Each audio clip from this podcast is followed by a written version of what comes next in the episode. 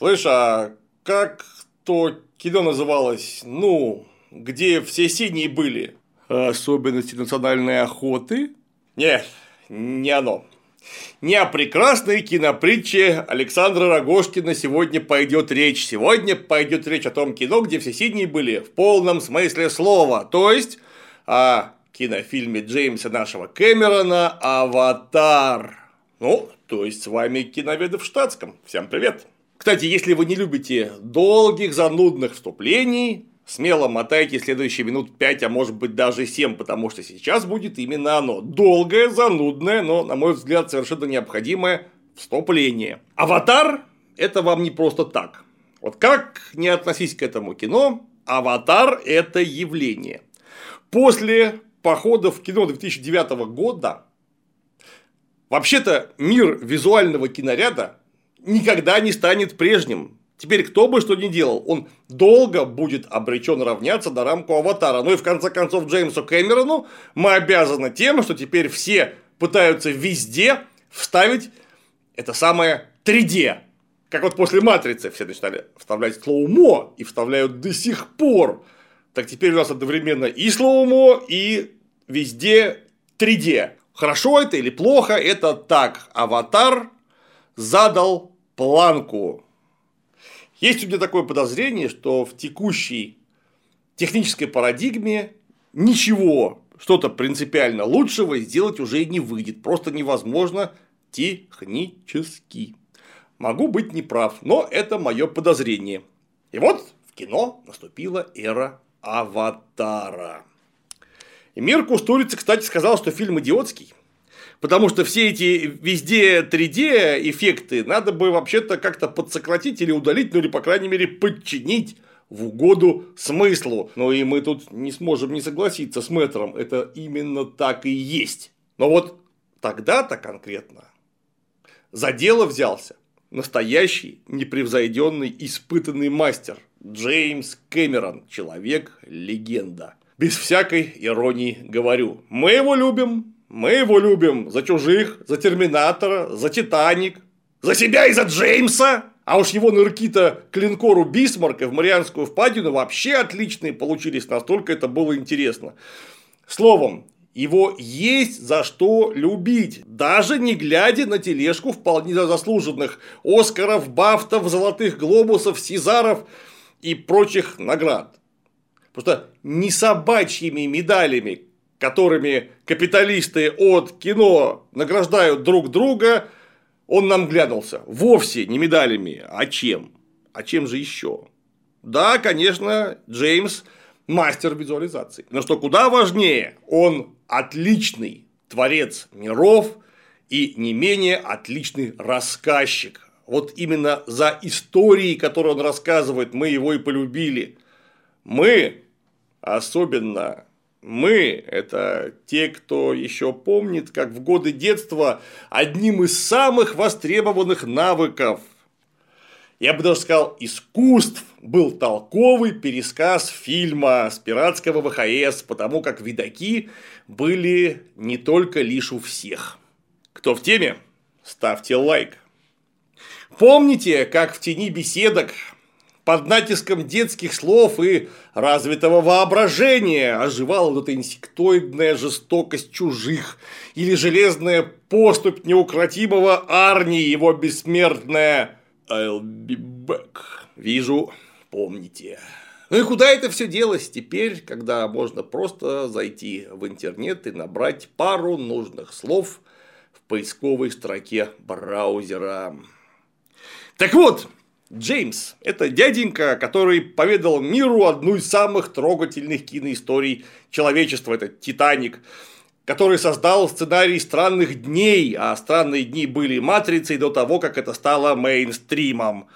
Наконец, который всего за две серии смог превратить робота-убийцу в человечнее, который человечнее самого человека. Не мог такой человек отделаться от зрителя поверхностной банальностью, где нет ничего, кроме этого везде 3D.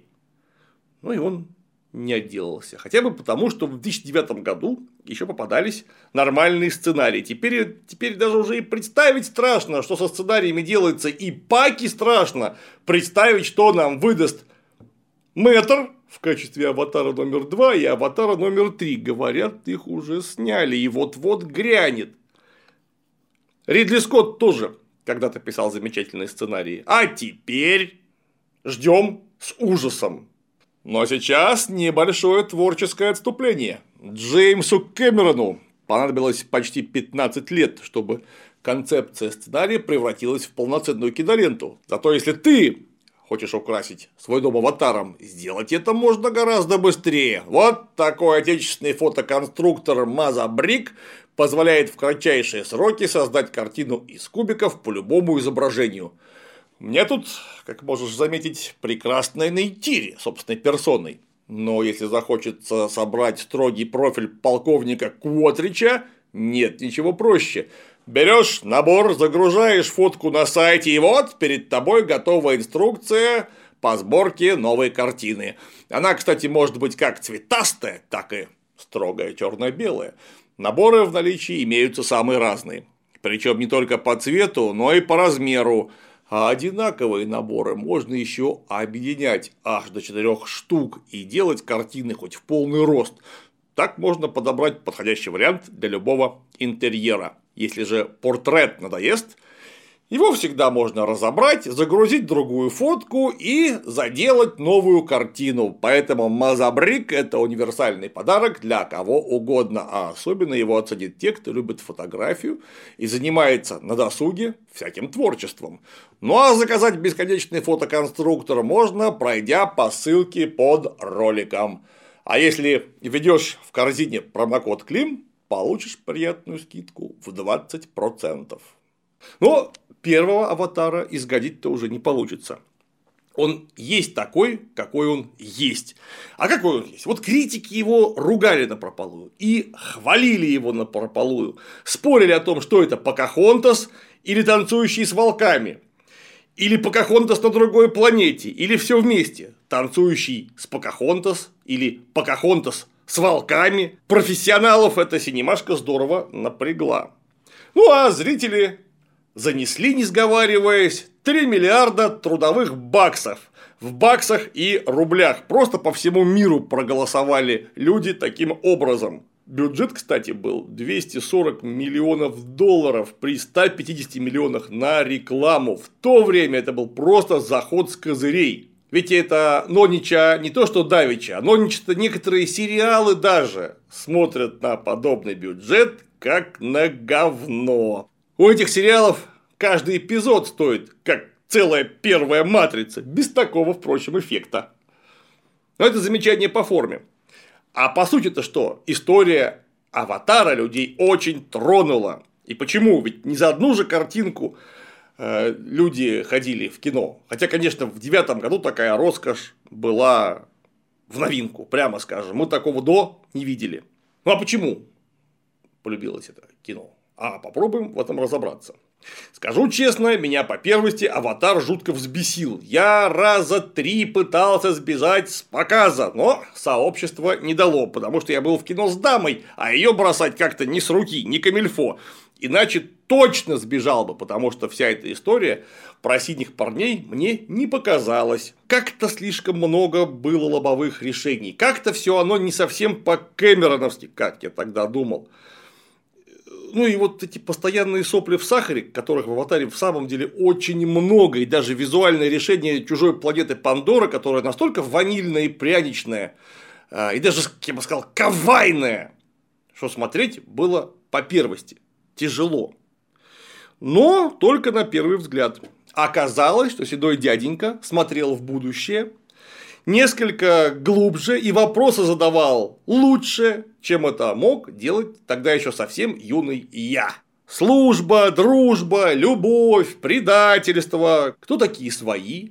И что такое чужие? Что такое верность? Вот на всем этом Кэмерон поиграл от души, буквально так, как надо. Хотя, конечно, внутри его фильма масса недочетов, логических нестыковок и откровенных глупостей, о чем, впрочем, поговорим тогда, когда дойдем до этих глупостей. Снова скажу, смотрел Кэмерон чертовски далеко. Вроде с 2009 года времени-то прошло всего ничего, но историческое время так уплотнилось, что полное ощущение, что мы смотрели это кино лет 30 назад, а может быть даже 50 в совсем другом мире и в совсем другую эпоху.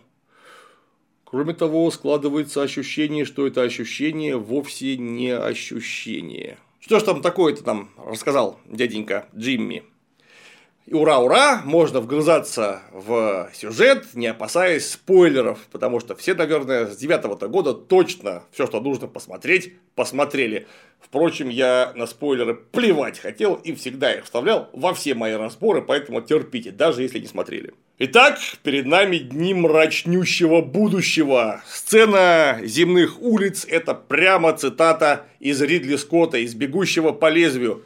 Почти цель натянута вот такой незамысловатый намек, что будущее нас ожидает не очень. Посреди этого ада в муниципальном жилье проживает морпех-инвалид-колясочник Джейк Салли в исполнении Самуила Генриховича Уортингтона. Где-то он воевал, вроде бы в Венесуэле. Нес свободу и демократию, ну, как водится. Ну и чтобы испытать себя, конечно. Испытал, заработав инвалидность и отставную пенсию такого размера, что не то что на операцию, на приличную хату не хватает, живет он натурально в крысятнике. Вот это я понимаю, послужил, так послужил демократии. Вот это я понимаю, не в службу, а в дружбу. И где-то неподалеку, на границе сюжета, проживает вполне успешный брат-близнец бравого морпеха. Брат-близнец ученый. Судя по результатам жизнедеятельности того самого морпеха, успешный ученый брат помочь родственнику даже вообще не пытается. И что-то мне все это напоминает, а? А вам? Вот так и рисуется молодой перспективный доцент, который вроде и ЗП получает прилично, и на грантах он сидит, а при этом кредитная история такая, что денег родному брату тупо не выделить. Ну, просто потому, что у тебя ипотека, кредит на машину и всякое такое. А еще у тебя пахота на дядю с утра до вечера, и поэтому не только денег, но и времени на родного брата нет. Потому что даже не позвонить. Вот встал, закинул в себя калорий сколько надо, и вот ты уже на работе, очнулся, хоба, дома, надо ужинать и готовиться к следующему рабочему дню. И вот ты приготовился, пожрал в койке, Снятся тебе исключительно цветные кошмары. Проснулся и не помнишь, где спал, где служил. И вот ты снова завтракаешь, и ты опять на рабочем посту. Такие трудовые будни. Уж какой тут брат. Тут как сам-то выглядишь, можно вспомнить только когда бреешься по утрам, ну потому что перед тобой зеркало. Морпеху-инвалиду остается бухать и в пьяном виде безобразничать в кабаках, ну, по мере сил совершая некие рыцарские поступки. И вот, пока здоровье окончательно не покинуло Джека Салли, ему очень повезло. Помер брат, точнее погиб, потому что его убили в подворотне за полста баксов. Видать, молодой ученый и ценный специалист был недостаточно ценным, настолько, чтобы выделить ему красивый пентхаус в охраняемом квартале для по-настоящему приличной публики. Парень только к успеху шел, но не дошел, не вписался так сказать, в рынок. И вот появляются Men in Black, которые предлагают Джеку Салли занять место брата в программе «Аватар», созданной для работы на одной очень далекой планете, где живут трехметровые синие пацаны. Для максимально эффективного общения и, я бы даже сказал, внедрения в общество синих пацанов надо использовать аватара, у которого есть оператор, каковой вселяется в мозг здоровенного, огромного, синего безмозглого болвана и бегает по местным джунглям, общаясь с местными на равных. Аватар настроен по ДНК, то есть подходит только одному оператору и стоит настолько дорого, что гораздо дороже родного брата ученого. И тут подворачивается близнец с идентичным ДНК. Такое счастье. Он может влезть в тело болвана. Но не пропадать же добру в самом деле. Ну а Джейку Салли сообщают. Пока Его брат горит в печке крематория. Тебе повезло. Денег хватит, интересная смена обстановки, вообще поменяешь свою судьбу, хорошая зарплата, ну и Джек соглашается. Сцена вся штрих-пунктирная, но ужасов в ней больше, чем вообще во всем кошмаре на улице Вязов. Там-то главные герои хоть кофеем с энергетиками могли закинуться, чтобы некоторое время не спать. А тут не то, что не спать, тут проснуться не выйдет, потому что все наяву, по-настоящему, это не сон. Вот лежит инвалид в луже под дождем, а к нему подходят люди в черном и сообщают, что тебе повезло, потому что погиб твой родной брат. Вот и думай после этого, повезло тебе или нет. И вот Джек уже летит на космическом корабле навстречу неизведанному, ну, то есть к новой жизни. Корабль мне очень понравился, прям вот настоящий кусочек твердой научной фантастики. От души порадовала. Отменная, очень достоверная реконструкция будущих технологий, основанная буквально на всех современных представлениях о том, как оно может выглядеть. Конечно, это один из вариантов реконструкции, но один из вариантов вполне обоснованный. Там у него здоровенное зеркало фотонного двигателя, мощнейшие баки с водородным топливом и реакторный отсек, который отнесен от груза и пассажиров здоровенной многосотметровой штангой, чтобы даже случайно облучение не могло повредить людей. Очень круто. Да и торможение это осуществляемое за счет поворота зеркала фотонного двигателя к планете, вот это прям огонь. То есть половину пути они разгонялись, попой к земле, так сказать, а вторую половину тормозили, развернувшись двигателями вперед э, к цели. По-моему, круто сделано. Кто-то говорит, что не очень, а я говорю, то, что я знаю о реконструкции космических путешествий в будущем, выдержано неплохо. Хотя какой из меня специалист? Возможно, я ошибаюсь. Мне просто понравилось. В любом случае, это вам не идиотский интерстеллар с его антинаучной круглой шнягой, которая там куда-то летала, приземляясь на планеты и взлетая оттуда же своим ходом, блин. Словом, Джек Салли группе товарищей за 5 лет и 9 месяцев прилетел на планету Пандора. А на планете Пандора очень интересно. Это спутник планеты-гиганта, наподобие нашего Юпитера.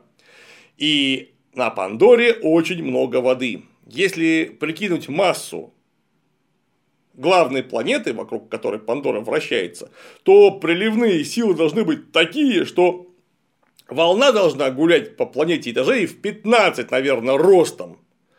Ну, ее нет, ну и ладно, в конце концов, просто, может быть, Пандора слишком далеко, и гравитация от местного Юпитера не слишком здорово добивает до туда, я не в курсе. Волны там не было. Знакомимся мы с миром, и знакомство, как я уже говорил, интересное. Инвалид-колясочник выезжает из шаттла в маске на лице, потому что дышать там нельзя, атмосфера ядовитая. Вокруг катаются карьерные белазы, все утыканные стрелами размером с копье, что говорит нам сразу, что отношения с местным населением налажены как надо. А местное население при этом находится на стадии совершенно явной дикости, потому что вынуждено пользоваться луком и стрелами. А почему все налажено так, как надо? И что вообще происходит? И почему самосвалы? Да просто потому, что новая жизнь Джека Сайли протекает под крылом уже даже не транснациональной, а натурально транссолярной корпорации, которая добывает на Пандоре мега дорогой ресурс – суперпроводник с какими-то антигравитационными свойствами, анаптаниум, который стоит дороже героина, нефти и вообще чего угодно, по 20 миллионов долларов за килограмм. Вот это я понимаю, цена так цена. Надо ли говорить, что при таких раскладах местные аборигены не имели ни единого шанса избежать знакомства с железной поступью демократии. Железную поступь олицетворяют бывшие коллеги Джека, морпехи, а ныне наемники местного ЧОПа, который теперь принято называть ЧВК, частная военная компания, хотя какая разница, ЧОП он ЧОП и есть, как ты его не назови, то есть наемники. В служебные обязанности наемников входит силовое прикрытие добычи анаптаниума. Силовое, но, вот заметим, не слишком затратное, чтобы, значит, не снижать нормы прибыли. Это тоже очень важно. Если вдуматься, то научный отдел, которому приписан Джек Салли, занят примерно тем же самым, но со стороны мягкой силы. В сухом остатке им нужно внедриться, завоевать умы и сердца аборигенов, которых называют на Ви, для чего, собственно, внедрение-то и нужно, для чего нужны аватары. Правда, они там что-то еще исследуют, какая-то ботаника, какая-то там биология, зоология, какая-то лингвистика. Но это все по остаточному принципу. Самое главное – это налаживание бесконфликтной коммуникации с местными все остальное побочное, скорее имиджевое решение, но просто потому, что есть чужая планета, ее положено изучать, вот ее изучают. Да, кстати, и практическая выгода какая-то рисуется. Для этого ученым дают денег. И на аватаров грант выделяют. Джек Салли прибывает в расположение, где сразу оказывается на инструктаже по технике безопасности, который проводит директор местного отделения ЧОПа полковник Корич почти порич. Инструктаж прекрасен, экспозиция просто исчерпывающая. Ну, если коротко вы уже поняли, на планете не здорово комфортно, потому что атмосфера для людей смертельно ядовитая, вокруг масса недружелюбных тварей, которые хотят съесть ваши глаза на десерт, а еще туземцы ростом метров три, которые обожают стрелы с нейротоксином на кой хрен им отравленные стрелы против людей, которых почти в два раза меньше, непонятно. Как будто наконечник шириной с ладонь и так не убьет без всякого яда. Вот интересно, этих стрел нужно опасаться. Почему? А потому что снаряжение, которое выдано местному ЧОПу, против этих стрел помогает ровно никак. Вот что мешало выдать ЧОПовцам броники, неуязвимые для пускай и очень больших, но все-таки примитивных стрел с каменным наконечником. Ладно, поломает ребра, но хоть не убьет. Что мешало вооружить собственный ЧОП мощным оружием, которое действует и против туземцев, и против фауны. Но, однако, у всех парней древние гильзовые пуколки калибра так 5,56, наверное. При этом космические корабли бороздят просторы Большого театра. Местных здоровенных животных пуколки не берут вообще никак.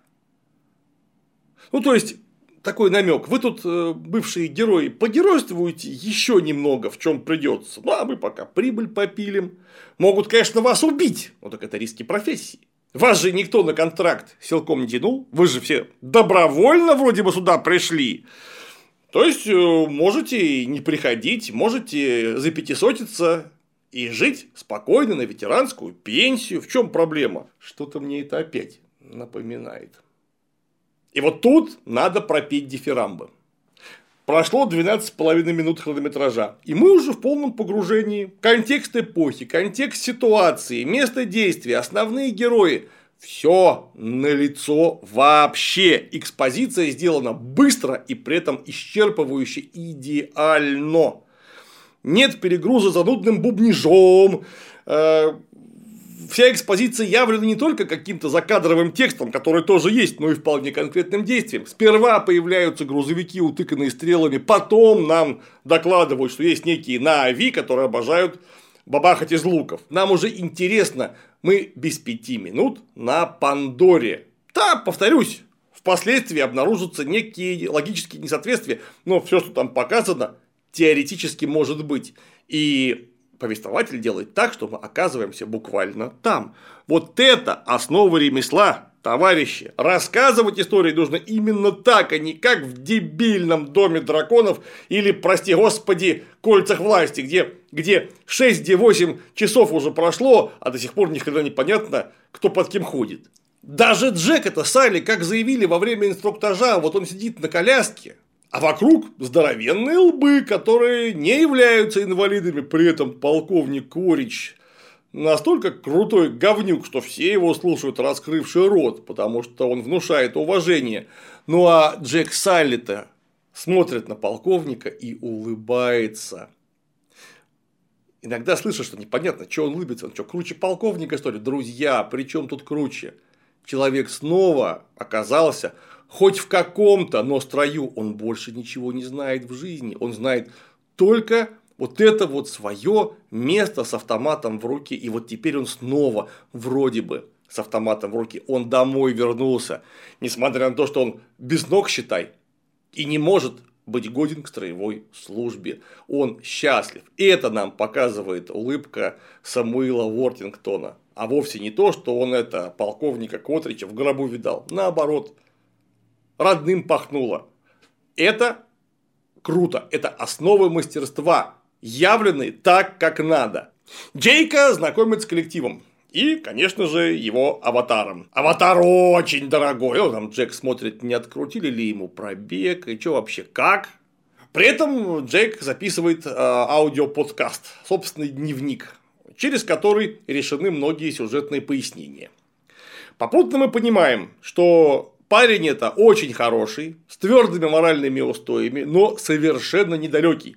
Я не хочу сказать тупой, я хочу сказать именно недалекий потому что его кругозор, скажем мягко, не слишком широкий.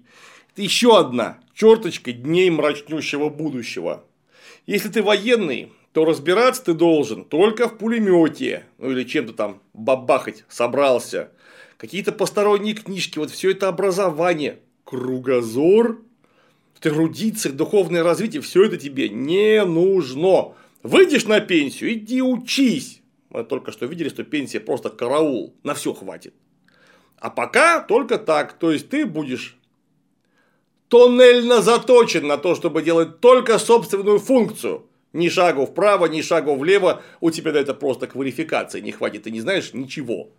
Вы имеете хоть какое-то представление о науке? Жабу в школе резал, ну, спасибо хоть на этом. В шикарном операционном центре из аватарного гроба вылезает Сигурни Вивер. Ну, какой же толковый фильм про чужих без лейтенанта Эллен Риплета в конце концов. Тетя играет стервозную, но при этом очень честную и справедливую начальницу хорошо, на все деньги. Старый ветеран еще могет, мое почтение. При этом вот все окружающее, научная техника, всякие компьютеры, коммуникаторы, вот все сделано великолепно. Опять же, на все деньги. Это вам не ходовой мостик космического корабля Нострому, построенный на 3 копейки сдачи в воскресный базарный день. А тут те голографические мониторы, 3D карты модельные, у тебя баки с аватарами, которые там так ух, болтаются и шевелятся, всякие там таинственные провода, огоньки снимаю, как говорится, еще раз шляпу. Вот так вот нужно визуализировать фантастику. Ты в будущем, сынок. Выглядит настолько достоверно, что потом мне вот садиться к родному монитору Philips и кнопочной клавиатуре Genius было даже как-то, черт возьми, стыдно. Сигурни Рипли, она же Грейс Остин, это выдающийся специалист по Пандоре, которая работает там уже сильно больше 10 лет, даже вот такие вот книжки написала об этой самой Пандоре. Увидев морпех, она тут же ему наговорила гадости, типа того, что я вообще-то ученого ждала, а не тупого солдафона, да еще бракованного. И сразу же бежит скандалить к боссу Селфриджу, исполнительному директору э, данной транссолярной корпорации на месте, на Пандоре. Мол, какого черта у нее бракованный морпех вместо ученого? Ну, Селфридж ее так приземлил, ловко сообщив, что тут, тут лучше был бы кто? Стоматолог? Семизначным банковским счетом, который просто не полетел бы ни на какую Пандору.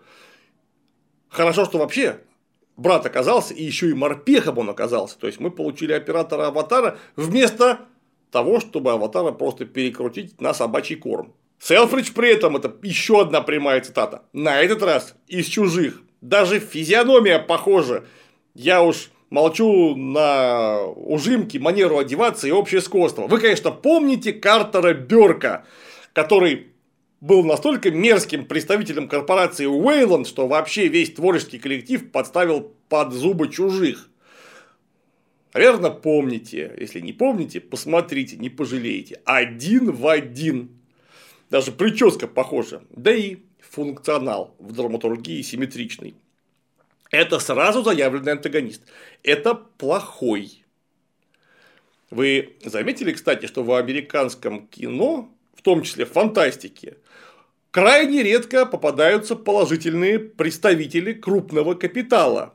Вам не кажется, что это неспроста? Что-то американцы знают такое про устройство самого справедливого на Земле общества и про самый передовой экономический строй, которому, как известно доподлинно, никаких альтернатив-то в мире и нету. Ну, если гнусный капиталист – это теперь без пяти минут киноштамп, который на раз заходит американской публике, нет ли тут какого-то социального узнавания людей, которые живут в аналогичных условиях? Хм. Да, кстати, по поводу науки. Блок управления аватаром не впечатлил от слова никак. Я не знаю, как оно, конечно, было бы в реальности, но что-то очень подозрительно. Потому что как перенести в считанные минуты информацию с примерно 80 миллиардов нейронов в человеческом мозгу в другие 80 миллиардов нейронов при помощи пластмассовой крышечки и пяти проводочков со светодиодами, я не знаю. Не смею, конечно, возражать, но, блин, что-то не верю, вы бы постарались какой-нибудь ему нейроразъем в башку воткнуть, как в матрице. Ну, хоть что-нибудь тут нет, положили, его задвинули в прибор типа МРТ, там что-то закрутилось, он заснул и оказался целиком в аватаре, причем связь не пропадает, невзирая вообще ни на что. То есть он, видимо, не просто так, а он, видимо, там оказывается чуть ли не полностью, полный ментальный перенос. Только гадать могу. Ну, в конце концов, это ваше кино, врите, что хотите. Оказавшись внутри аватара, Джек немедленно принялся козлить. А именно, скакать в теле огромной трехметровой туши, внутри которой он не был вообще никогда.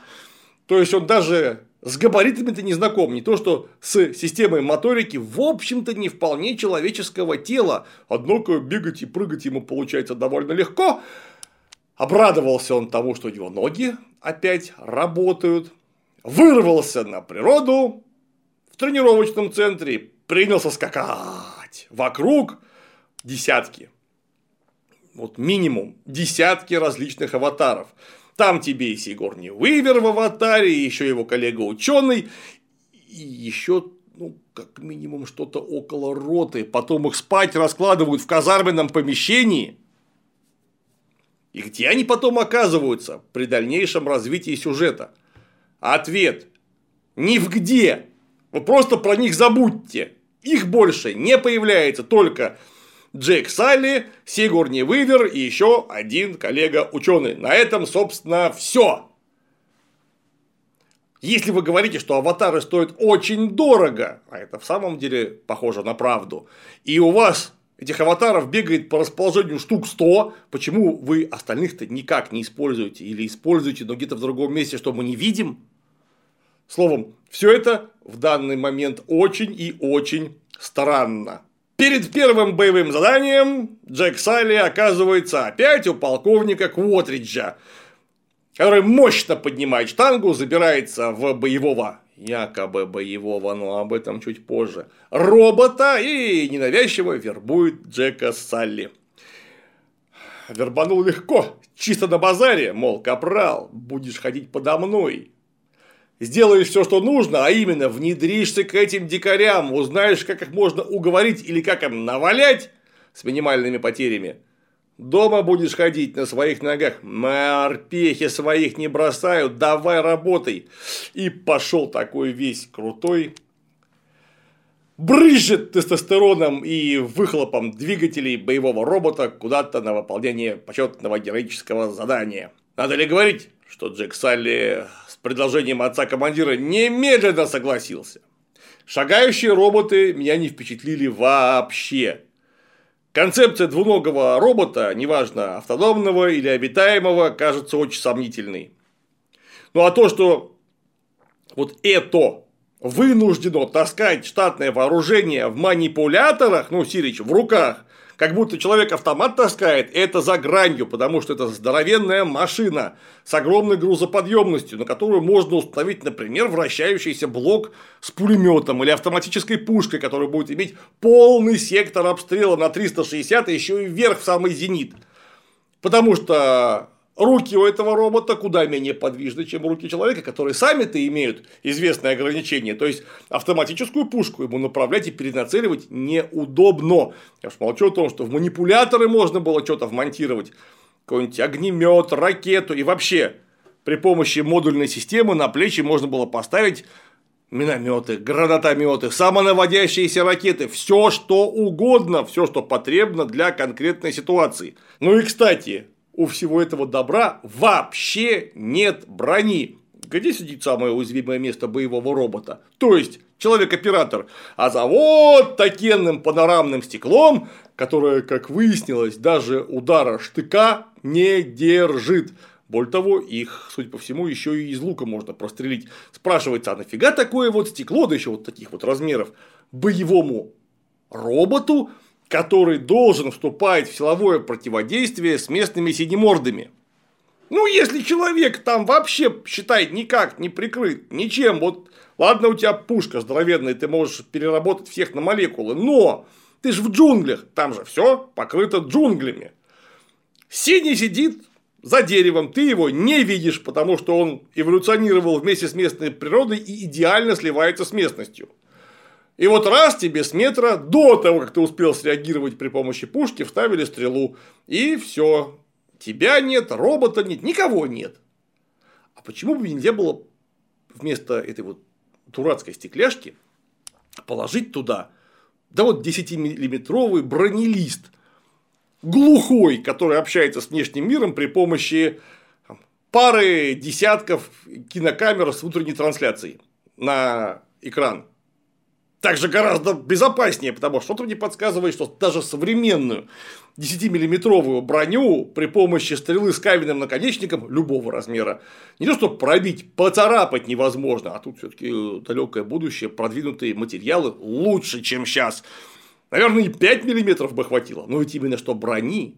Нет, друзья мои, это вывод простой, это не боевые, а универсальные роботы ну, скажем, роботы-погрузчики, которым нужны свободные руки, то есть манипуляторы без встроенного вооружения и максимально полный и дешевый обзор для оператора. Роботу-погрузчику не нужны бронеэлементы и камеры трансляции. Ему нужна просто стекляшка. Сам робот практически ничем не отличается от того робота-погрузчика, на котором Эрин Рипли боксировала с маткой чужих.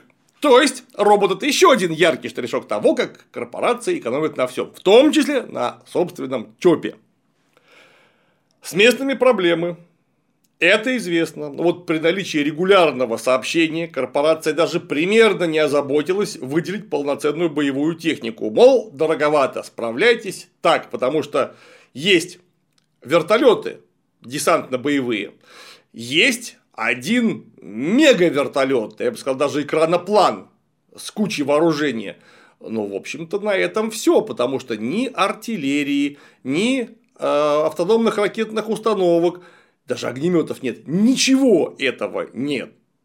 А почему? Вот артиллерия бы очень помогла, вы там давно живете, вы знаете, что некоторые места вообще недоступны для самонаводящегося оружия.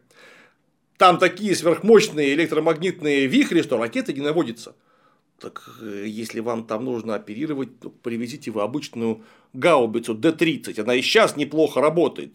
А у вас там в далеком будущем, когда космические корабли бороздят просторы Большого театра, теперь гаубиц вообще нету. А с гаубицей у вас бы все было гораздо легче. Ну тогда бы фильм быстро кончился. Что-то я забежал вперед. И вот Джек на первом выходе вместе с учеными он их там охраняет, потому что он здоровенный трехметровый амбал, который блистерный пулемет держит в одной руке, как обычную штурмовую винтовку. Занятно даже, потому что вот есть мегаспециалист Грейс Состин Сигурни Уивер Рейлен Рипли, которая аж вот такую книжку написала про местную ботанику. И этому болвану, который болван, в чем Грейс Остин абсолютно уверена и из-за этого очень недовольна, никто даже элементарного инструктажа не дал о том, как себя вести в местных джунглях. Что можно трогать, что нельзя трогать, что трогать нужно обязательно. Что нельзя лизать, вот лизнешь, у тебя эрекция навсегда пропадет. Вдруг. Оно, конечно, аватар, но все равно обидно. То, что дальше Джек ведет себя как идиот, а он ведет себя именно как идиот. Это прямая заслуга потрясающего начальства, которое не проинструктировало свежего человека в джунглях, в которых он никогда не был, как себя тупо вести. Ах, ну да, и, конечно, миролюбивая пацифистка и гринписовка. Гринписовка. Гринписка, гринписиха, гринписунья. Ну, в общем, вы поняли. Сигурни Уивер очень недовольна тем, что с ней ходит человек с пулеметом. Скажите, а вот это Вон за тем забором вся каждая тварь, которая бегает, прыгает, мечтает сожрать вас на обед и скушать ваши глаза на десерт. Вот это как с этим быть? Там же есть агрессивная, очень агрессивная фауна. И вы там десятилетия гуляете вообще без охраны? Или местные хищники на Гринпис никак не нападают, потому что у них серьезная толерантность, что ли, ко всему этому? Как вообще без охраны-то там выжили, кстати, почему охрана носит пулемет, который не может завалить никакое местное животное, тоже не ясно. Так вот, Джек принимается хлопать по каким-то спиралевидным цветочкам, которые все делают уинк, уинк, уинк, и прячутся, освобождая директрису обзора и обстрела. Там стоит здоровенный бык, который выглядит как помесь двух слонов, носорога и рыбы молот. И вдруг выясняется, что пулемет его панцирь не возьмет никак. Так взял бы что-нибудь, гранатомет, я не знаю. Что, гарпун, гарпунную пушку, которая бьет острогой на 100 метров. Блин, перфоратор, чтобы перфорировать. Ну, потому что если пулемет не помогает, зачем вы его с собой вообще таскаете? Да, хлопанье по цветочкам это 5. А если они ядовитые? А если, например, этот цветок мухоловка, или цветок Джека ловко, ну или, например, орхидея же поебка, вот что бы ты стал после этого-то делать? Но нет, всего лишь конфликт с быком, потом прибегает полированный волк вместо на шести ногах, в которого Джека с пулемета попал раз 20, но даже, по-моему, не поцарапал. Бодрости волк не утратил вообще. Пулемет съел, ну а сам Джек вынужден был потеряться отбившись от отряда и упасть в реку, по которой от полированного волка избежал. В лесу он, конечно, заблудился, где его приметила синемордая Зои Салдана, дочь местного вождя. А он думает, убить его или не убить, убить или не убить, убить или не убить, потому что с э, землянами у местных отношений вообще не очень, а особенно у самой Зои Салдана, которую зовут Дейтерий. Э, Найтири. Нет, Дейтери лучше. Буду звать ее Дейтери. Так вот, у Дейтери отношения с землянами не очень, потому что они ее родную сестру убили.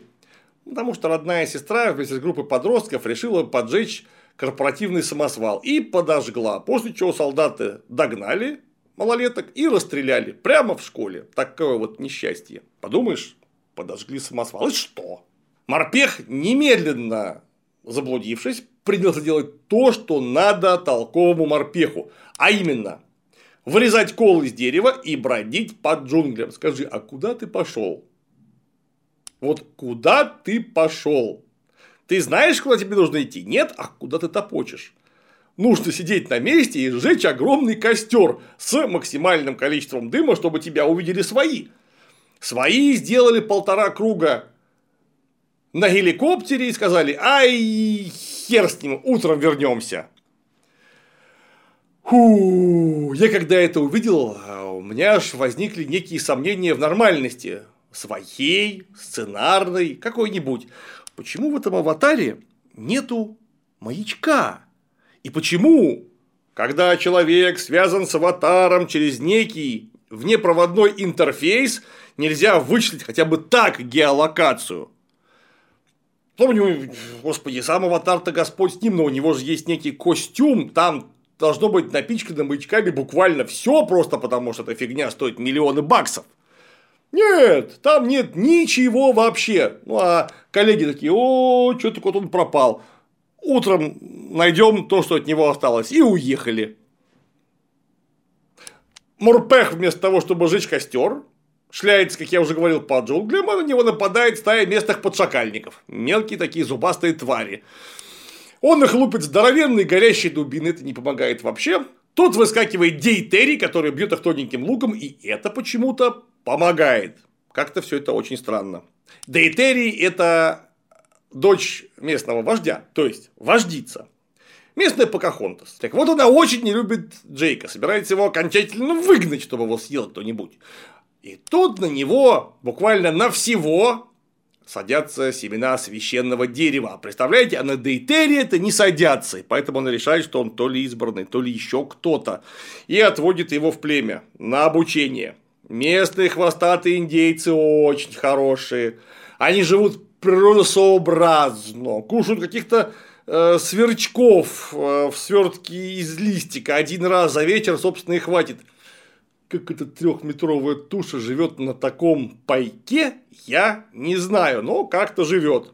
Само племя какое-то необычно интересное. Их там взрослых особей, судя по всему, штук 300, а может быть даже больше. То есть это именно племя и очень немаленькое. При этом они живут только охотой и только собирательством, присваивающим хозяйством. Никаких других вообще способов добычи пищи у них нам не показали. Землю они не обрабатывают, скот не выпасают. Словом, это первобытные люди. В полном смысле слова. А значит, у меня такой небольшой интерес возникает. А как они смогли наплодиться-то в количестве 300-400 особей, включая детей. Вот просто интересно. А что они кушали? Потому что что охотнику, что собирателю нужен настолько исполинский ареал сбор, сбора пищи, что много их быть не может. Приличный такой клан бродячий или полубродячий охотников и собирателей – это человек 50. Хорошо максимум 60, включая стариков, женщин, детей, словом, всех членов общества. А тут только взрослых, человек 300. При этом они никуда не кочуют. Они живут вокруг некоего священного дерева и никуда не уходят. Что они жрут, куда они всем батальонам, натурально батальонам испражняются, нам не показали. И как образовался настолько огромный коллектив, нам тоже не показали. Но не показали, так не показали.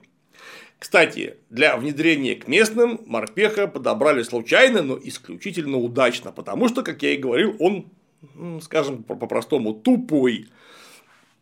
То есть, в голове у него нет ничего лишнего. У него, конечно, нет никакой подготовки для внедрения. Его там от его реднековских замашек едва не зарезали. Правильно бы сделали, кстати. Но импровизация сработала удачно, потому что, как было сказано, полную чашу невозможно заполнить. А Джека говорит, ну, моя чаша точно пустая, спросите у Грейс Остин, так оно и есть. Его берут в племя на обучение, принимаются его учить. И вот тут морпеху приходится вступить в контакт уже не только с одной суровой Эллен Рипли, но еще и с не менее суровой бабой Дейтерии и ей еще и мамой, тоже довольно суровой. Ну и он еще и шпионит на военных помаленьку, помимо прохождения обучения. Про обучение я специально рассказывать не буду, потому что это долго и настолько кавайно и так няшно, что вот тут может вырвать человека непривычного. И даже привычного меня, то есть. Слишком кавайно и слишком няшно. Он там три месяца проходит курс молодого бойца, что-то бегает, куда-то прыгает, скачет на местных шестиногих конниках и находит себе даже летающее транспортное средство. Экран. Экран. То есть, это экран, покрытый икрой или питающийся икрой. Словом, летает он теперь на экране, на экраноплане вместе с Дейтерием и всеми ее соплеменниками. Пока они летают на экранах, они валят стрелами с воздуха такое количество местной травоядной фауны, что просто караул. При этом кушают они вот какие-то вот такие вот листиковые сверточки, а, не используют шкур, ну, шкур там очень много они стреляли, не используют костей, не используют копыт, не используют рогов, не используют мясо, зачем они их стреляют? Загадка. Но нам таким образом должны были показать, какие это отчаянно лихие парни. И как Джек сурово вписался к этим отчаянным парням и как на него со значением смотрит Дейтерий. Из важного Дейтерий познакомил его еще с одним летающим монстром, которого называют Леоноптерикс, то есть лев-птица. Огромная говорит, тварь такой хари, что в телевизор не поместится. На них тоже можно летать, но для этого нужен кто? Торук Макто. Оседлать его тяжело, но если удастся, тебя вообще все сразу немедленно зауважают. Настолько редко, всего пять раз это было вообще во всей истории. И каждый раз приводило к великим свершениям, объединению разрозненных кланов, спасению от пандемии или чего-то еще такого неприятного. Словом, Трук Макто был бы чрезвычайно уважаемый человек. Запомним это. В процессе знакомства с местной природой вот что я еще подумал из-за чего даже минут 15 потом не мог заснуть. У всех вообще, ну или почти у всех представленных представителей фауна, неважно, шестиногой или двуногой, есть специальный разъем, при помощи которого можно коннектиться друг с другом, неважно, с деревом, с животным, сливаясь на нервическом уровне в единое целое. А зачем эволюция такое сочинила? То есть, теоретически, волк, тот самый полированный собак, может при помощи своего разъема сконнектиться с быком. Нахрена? Ну, просто он же быка кушает. Это же его еда. Или он коннектится с сородичами, так ни разу же не коннектился. А зачем опять же? И почему волк, бык, экран Леоноптерикс и местный синий пацан имеют одинаковую, как это называется, иннервацию. Словом, у них разъемы совпадающие настолько, что они могут полностью сливаться друг с другом. Это вот зачем? Только не говорите, что у них есть э, полностью стянутая из Покахонтаса матушка Ива или бабушка Ива. Короче говоря, их это глав дерева божество Эйва, которое может соединяться вообще совсем на Земле по системе корней, формируя нечто вроде или искусственного мозга, или нейросети, или интернета, или всего вместе взятого. И вот типа того, что так как она представляет из себя эту нервную систему планеты, она может вступить в контакт с каждым. И вот именно для этого-то и нужны разъемы. Потому что если бы нужны были именно для этого, то мы бы увидели, как эта матушка Ива вступает в контакт с каждым живым существом при помощи вот этой самой штуки. А тут пока только люди, синемордые, вступают в контакт с необходимыми им животными. Лошадьми, на которых скочут, с экранами, на которых летают, и один раз полированным волком, на котором опять же скакал дейтерий. Хо! Странно это все, так не бывает. Но, по крайней мере, выглядит гораздо приличнее, чем этот идиотский МРТ-прибор, при помощи которого человек переселяется в аватара. Но это все придирки. Пока суть до дела, получилось так, что под давлением дейтерия Джека Салли приняли в племя, а Диетери приняла его в себя. Ну, они, короче, сделали секс. И, наверное, стали мужем и женой по местным понятиям. И все бы хорошо. Потому что и нашим, и вашим всем вроде Джек угодил и полковнику Квотричу рассказал всякого, и для науки пользу приносит, потому что ведь никто больше не может зайти в деревню к Нави. Все складывается удачно. Если бы не одно но.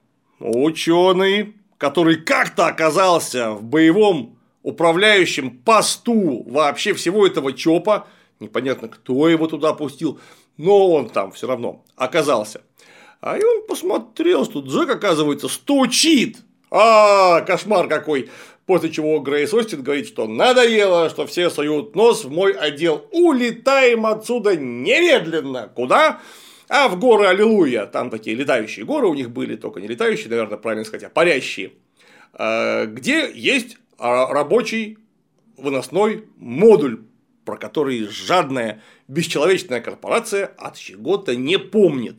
И вот они собирают манатки и валят в этот самый модуль в горах Аллилуйя. Валят при помощи корпоративного вертолета. И вообще никто не спрашивает у всего личного состава научного отдела, а куда они вообще-то намылились. Почему они намылились при помощи казенного имущества с казенным горючим? Им кто накладную-то на это горючее подписал? Не, взяли и слиняли. Просто так. Ну, захотелось и все. Подумаешь, господи. А ведь в этих горах Аллилуйя масса анаптаниума. И они очень сильно наводят магнитный вихрь.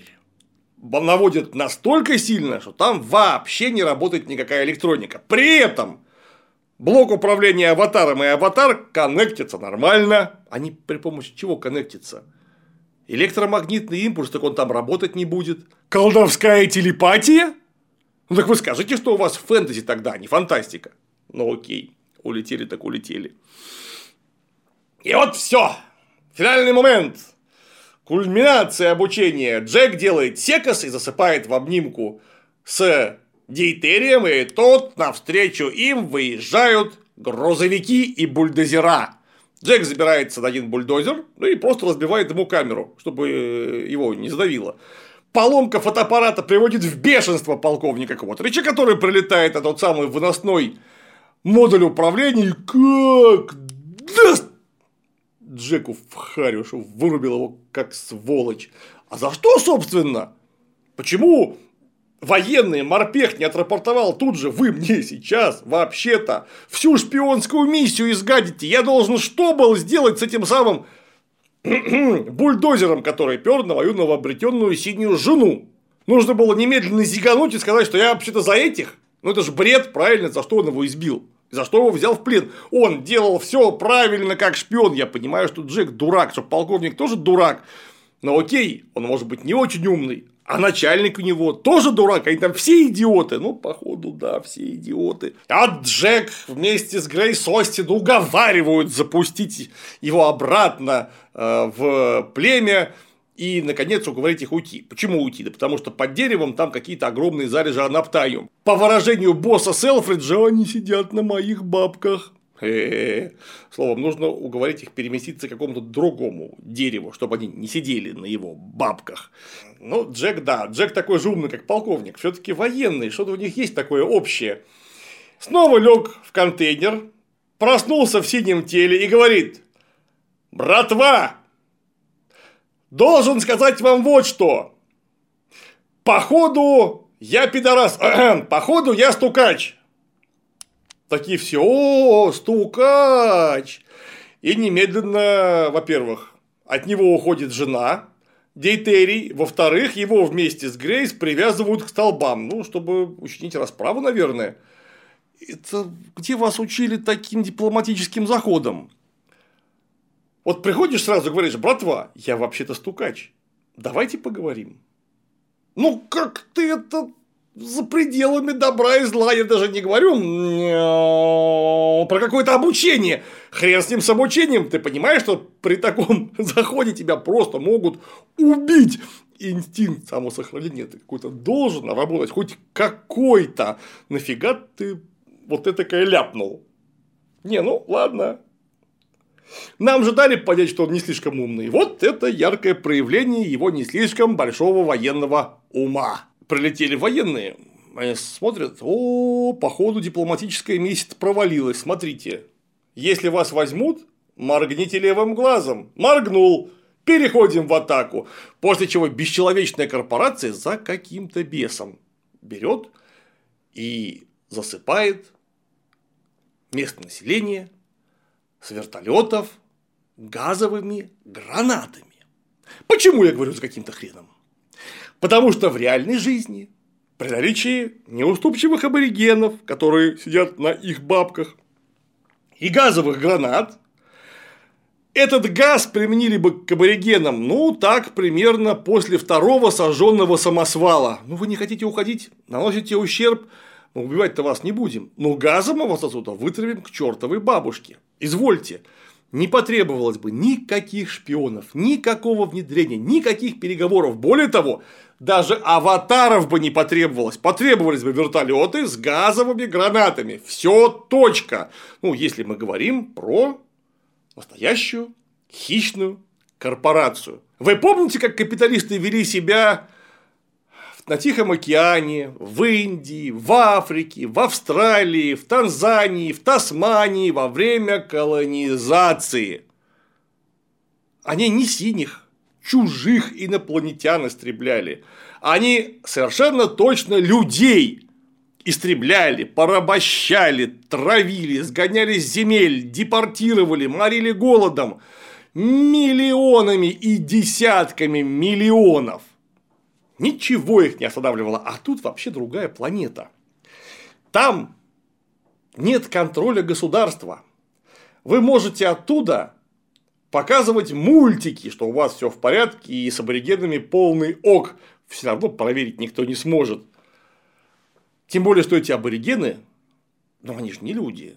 Можно сказать, что они террористы, а, против демократии, а, против ЛГБТ-сообщества, да все что угодно. А можно просто ничего не говорить. Можно спокойно начать их травить газом или убивать. Или, ну, например, сделать так, что земля родить перестанет, и вам нечего будет кушать. Или местный коронавирус выпустить, ну просто потому, что на человека этот коронавирус действовать не будет вообще никак. Человек-то с ним просто не соприкоснется.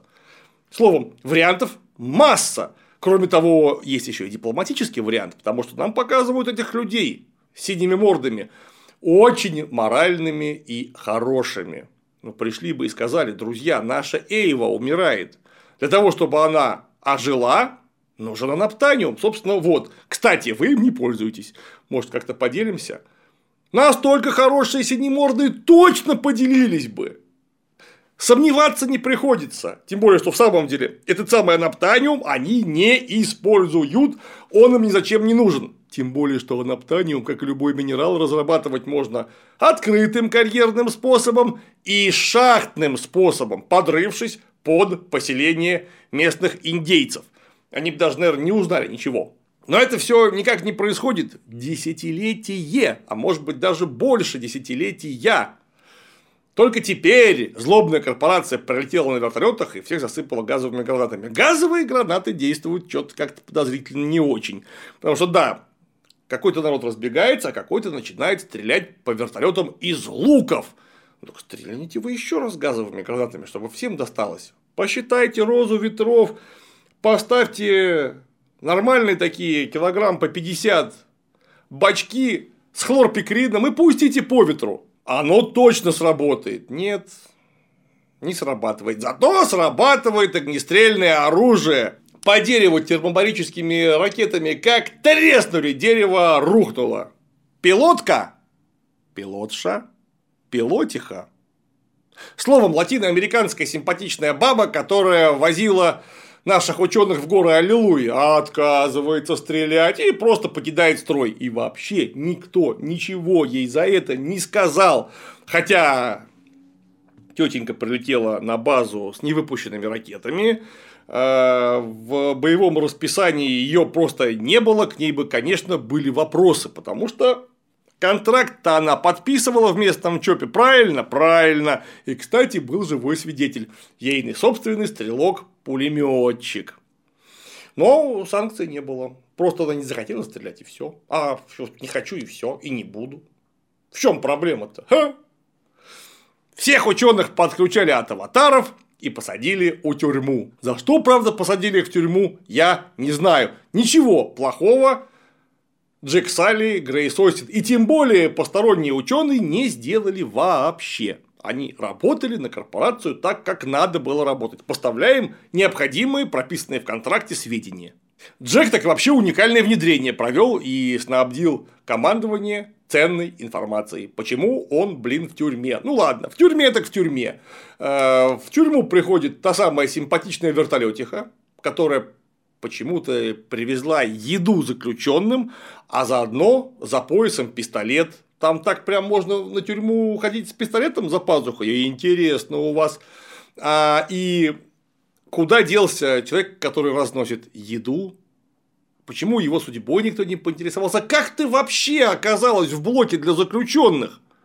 Ну, как то оказалась, вырубила охранника, который там всего лишь один, выпустила заключенных, все вместе ушли в вертолет и улетели. Им только полковник вдогонку пострелял, смертельно ранил Эрин Рипли, ну и все. Даже погони никто не организовал. Куда они, интересно, могут полететь? Так тому самому выносному модулю управления аватарами. Для этого семипядей во лбу не нужно, чтобы догадаться. Так вы туда пошлите 4 вертолета, 5 вертолетов пошлите, вы же туда уже летали, чтобы арестовать Джейка. А еще раз? Нет? Ну, нет, так нет. Вертолет взял и эти самые блоки уволок куда-то. Они, может быть, денег стоят каких-то, потому что там дорогостоящее оборудование, вот эти вот контейнеры по управлению аватарами, компьютера, сами вагончики тоже немного, но стоят. Это не жалко совсем. Нет, взяли, украли, просто угнали корпоративные модули и улетели куда-то вместе с вертолетом. На вертолете тоже маячков не стоит. Ну вот извините, в это я поверить ну никак вообще не могу. В современных летательных средствах везде стоят такого рода датчики и, и э, чипы. Их все можно отследить. Ну, тут далекое будущее, там, видимо, не можно отследить, не нужно или что. Удивительное рядом. Джек снова в атаре, кругом пепел, мерзость запустения. Ну, правда, на него ни дерево не упало, ни падальщики его не сожрали, ничего с ним не случилось. Одна проблема. Все думают, что он сученный. Потому что так оно и есть. И тогда он решает реабилитироваться. Взлетает на своем экране очень высоко, находит Леона Птерикса и прыгает на него сверху, воткнув собственно USB в его USB. И все. Странно, что так не делают раз в дня в четыре. Тем не менее, впервые за много столетий перед нами кто? Турук Макто. Он тут же летит к своим соплеменникам и все говорят, о, ни хрена себе, какая тачка! И даже Дейтерий, которая решительно порвала отношения с негодяем, говорит, я тебя вижу, шейк Сули. Все, обратно мир да любовь. Вот такая она, любовь.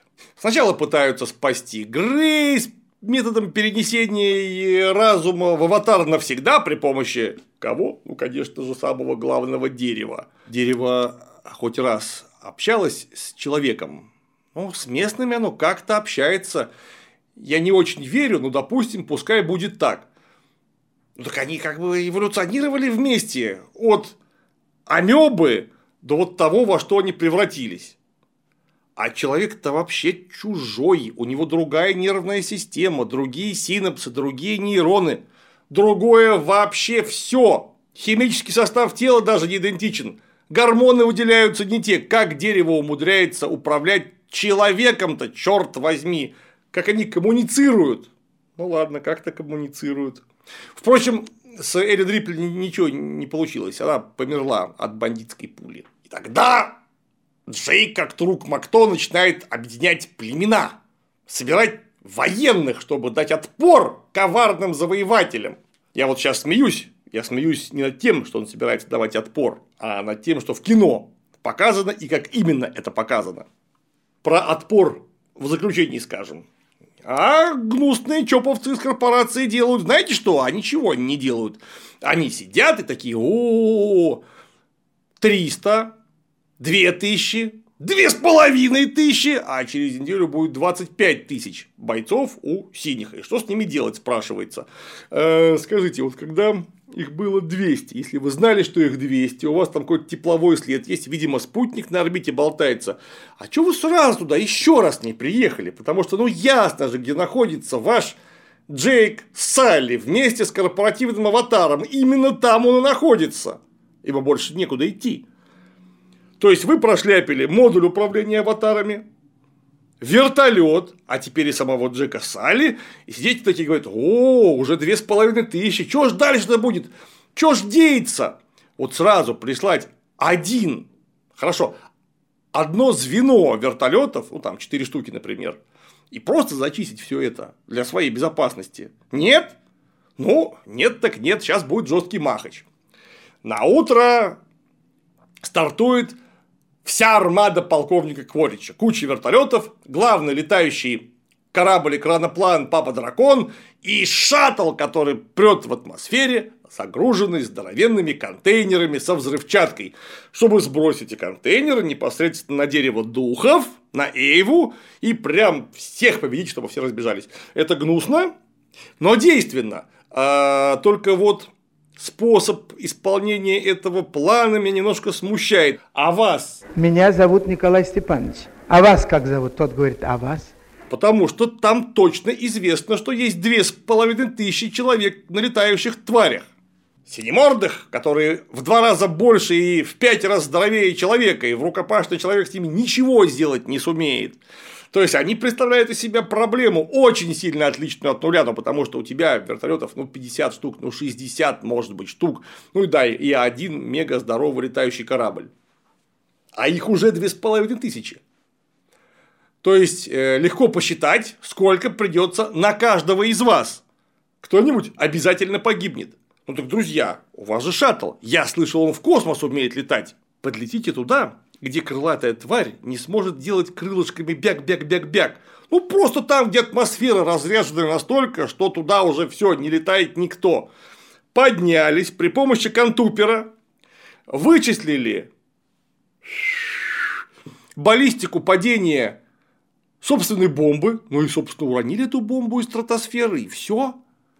Хорошо, пять бомб уронили из стратосферы, чисто для верности. Говорят, это работает. Вы знаете точно метеорологическую обстановку, давление, скорость направления ветра, температуру вверху, в середине и у Земли. Вам все известно. Скорость полета шаттла. Это вы решаете, с какой скоростью он летит и куда именно.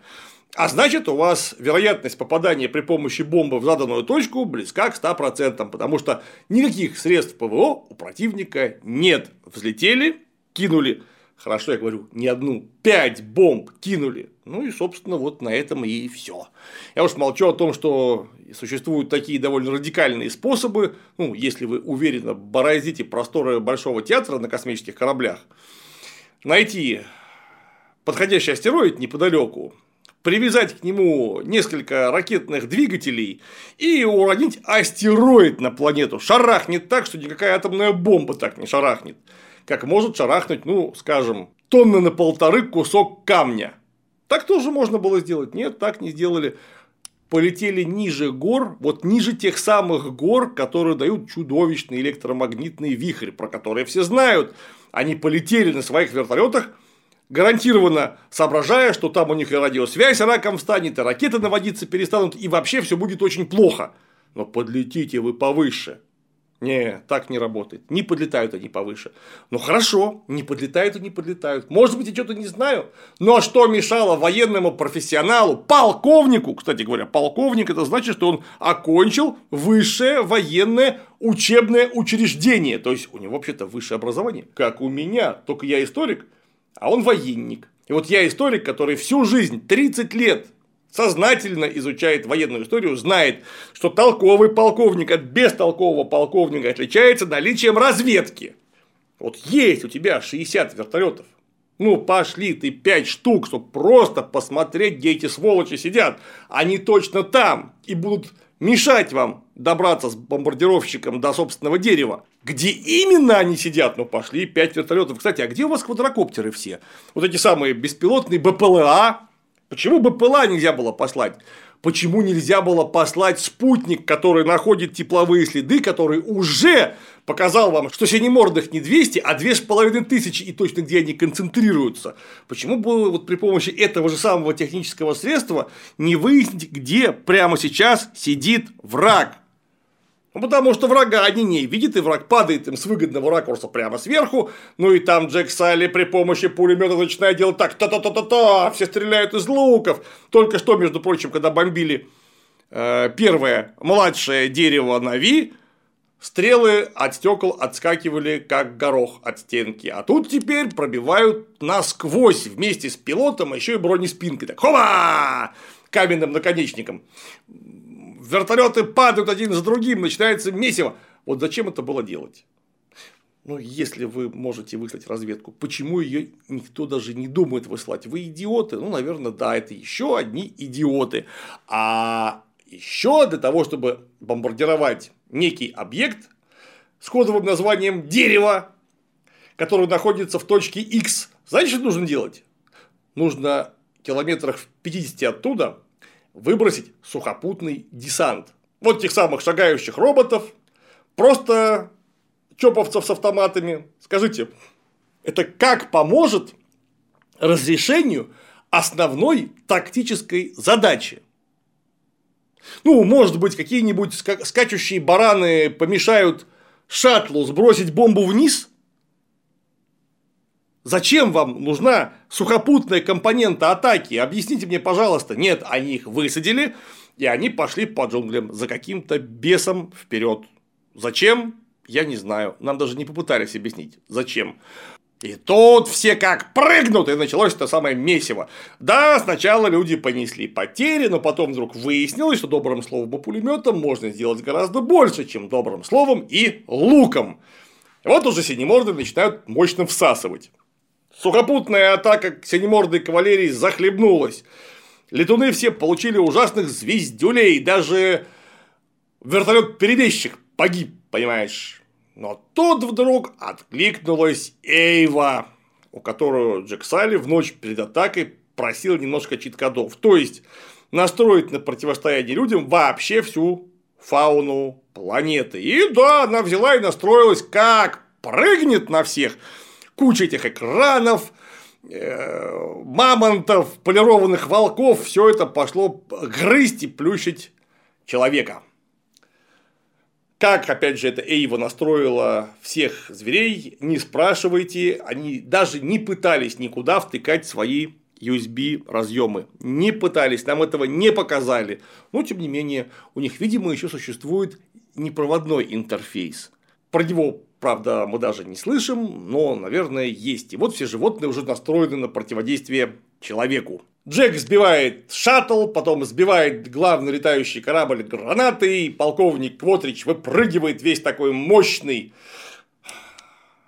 в роботе из гибнущего корабля, вступает в рукопашную с Джейком, получает от него чуть-чуть, чуть-чуть звездюлей, сам наносит ему травм, разбивает окно в блоке управления аватаром, ну, после чего настоящему Джейку Сайли делается от э, ядовитого воздуха что-то не очень здорово.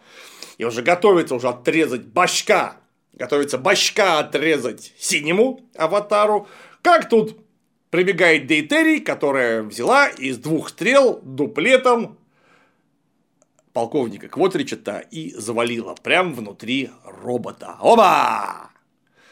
Дальше выясняется, что вот вся эта стратегия, которую полковник придумал, она не просто тупая, а тупая очень, потому что вся пехота, которая могла бы при помощи штатного вооружения и зенитных средств оборонять базу, в плену или убита, а базу защищает, внимание, никто, потому что всех людей выгоняют с планеты.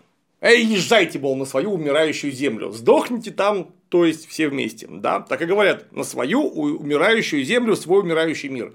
А мы тут будем заниматься природным гомеостазом.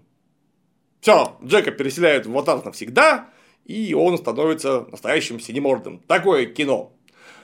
Никто даже не подумал о том, что через чуть больше 11 лет прилетит не один корабль землян, а 21 корабль землян. И просто вас вот под ноль заровняет, уже не думая о какой-то там политике. Потому что вы ж акт агрессии совершили, вам будут жестоко мстить при помощи орбитальных бомбардировок. Вас просто вдолбят даже не в каменный век, вас долбят в какое-нибудь вюрмское обледенение. Все, не будет никаких больше синемордых. И бесхозное наптаниум земляне заберут себе целиком весь. Фух. Вот примерно такое кино с такими сюжетно-логическими замечаниями, которых очень много, но несмотря на это, они не играют главной роли в повествовании. Да, часто бесит, меня очень сильно. Я ненавижу тупости и нелогичности. Тем не менее, общего впечатления от фильма они не портят совершенно. Почему? Ну, просто потому что, во-первых, Джеймс невероятно талантливый рассказчик, местами получается забыть о некоторых нелогичностях. И просто нет желания объяснять себе, почему то, что я вижу, неправильно и как должно бы быть. правильно. Опять же, из-за потрясающего таланта рассказчика. Кроме того, фильм невероятно трогательный, невероятно красивый. Хотя, конечно, по поводу красивый – это на любителя. Тем не менее, там есть что-то такое э, человечное, такие вопросы там затрагиваются, что на недостатки фильма смотришь так, как бы говоря себе, что не ошибается только тот, кто ничего не делает. Возможно, я бы написал сценарий как-то иначе. Возможно, я не стал бы тянуть Покахонтас ну, вот настолько м- целенатянуто. Возможно, я многое бы сделал по-другому. Но вот что сделал Джеймс Кэмерон по-настоящему хорошо, так это он показал только никакую не фантастику, а современное нам общество.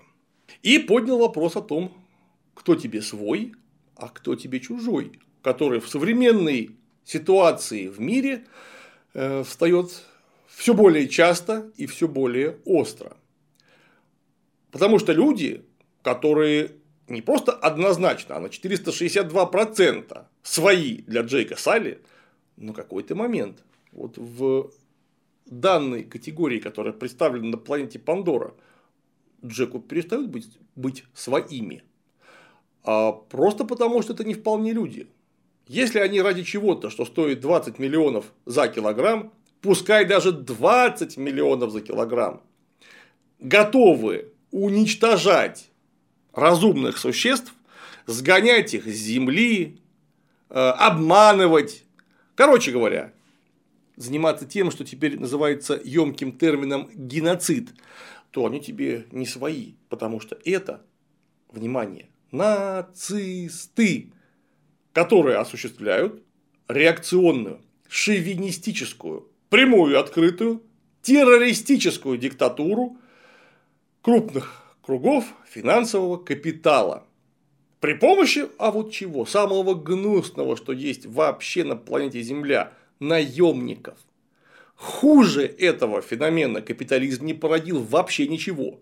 Частная военная корпорация – это самое мерзкое проявление капитализма, которое в принципе бывает. Это хуже любой проституции, наркомании, чего угодно, кроме, конечно, самого явления эксплуатации, которое и делает возможным вот то, что нам показали.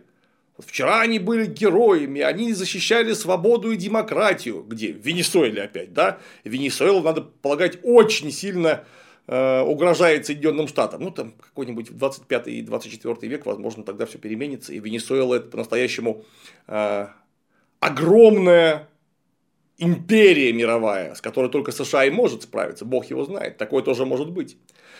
А теперь они наемники, как нам прямым текстом и сообщают, которые работают на дяденьку. Что ключевое в трех словах? Частная военная корпорация, ну или компания. Частная. Вот что самое главное.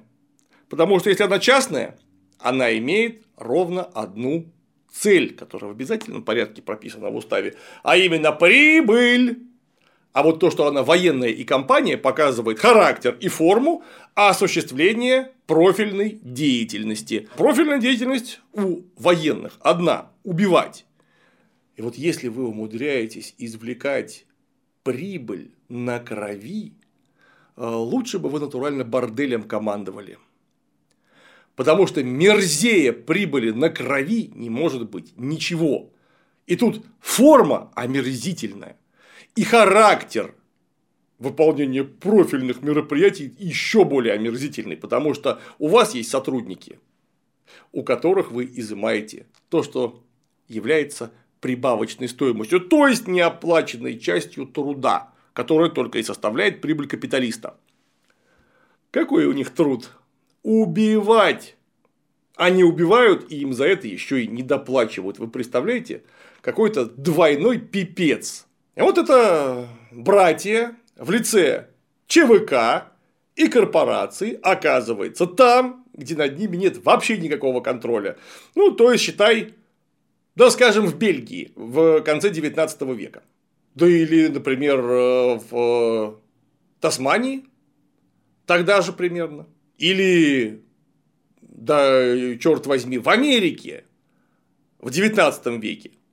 Вот там, оказывается, это самая частная военная компания, прикрывающая деятельность, а, возможно, своего головного офиса, который занимается геологоразведкой. И вот там сел местный «Газпром», который принялся качать. Ну, я «Газпром» говорю только в качестве примера. Назовите все, что угодно. British Petroleum, Royal, Dutch Shell, Норникель, все, что хотите. Который принялся качать оттуда некий ресурс, оставляя за собой выжженную пустыню. Ну, потому что, смотрите, вот, вот эти карьерные самосвалы прошли, вот у вас карьер, там ничего не растет. И еще очень долго не будет расти, если когда-нибудь вообще будет расти. Вы же даже не озаботились тем, чтобы шахту откопать. Да, это гораздо дороже. Но то, что на поверхности, оно затрагивает очень и очень слабо. Добываете вы при помощи шахтного метода свой анаптаниум? Нет, карьерным, самым варварским, самым дешевым. А как только местные пытаются сопротивляться, вдруг выясняется, что это долбанные дикари. Мы пытались им дать дороги, медицину э, и образование. Скажите, какое нужно образование людям каменного века, которые даже металлических орудий еще не знают? А они не хотят, они почему-то вот привязаны к своим этим деревьям. Значит, нужно их как-то выгнать. Друзья, вы их выгоняете, потому что они чужие, то есть не такие, как вы. И находится на несколько десятков ступеней ниже в смысле технологического развития. Это достаточное основание для того, чтобы их вытеснять. Если так, то я вас поздравляю, вы настоящие нацисты.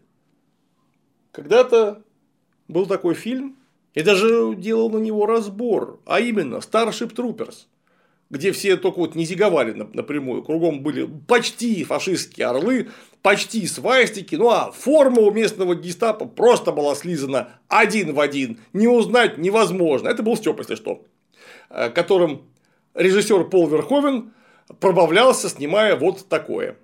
А тут не надо вам никаких свастик. Не надо зиговать, не надо ворон этих дурацких и ножи с алюминиевыми заклепками не менее дурацкими. Вот не надо всей этой БДСМ черной эстетики. Вот вам Джеймс Кэмерон вот двумя мазками нарисовал портрет, мурло которого не узнать невозможно. Это нацисты, которые отдают приказы прямо преступные, которые не имеют срока давности в случае их отдания и исполнения самое главное. И там есть два нормальных человека среди военных. Это пилотка вертолетная и этот Джек Салли, которые оказываются людьми, полном смысле слова. И вот это вот твист, который блестяще удается Джеймсу Кэмерону еще со времен Терминаторов, когда Терминатор в шасси робота внутри своего чипа управления оказывается больше человеком, чем любой человек. И вот тут, чтобы стать по-настоящему человеком, приходится проститься даже со своим человеческим естеством, со своим человеческим телом.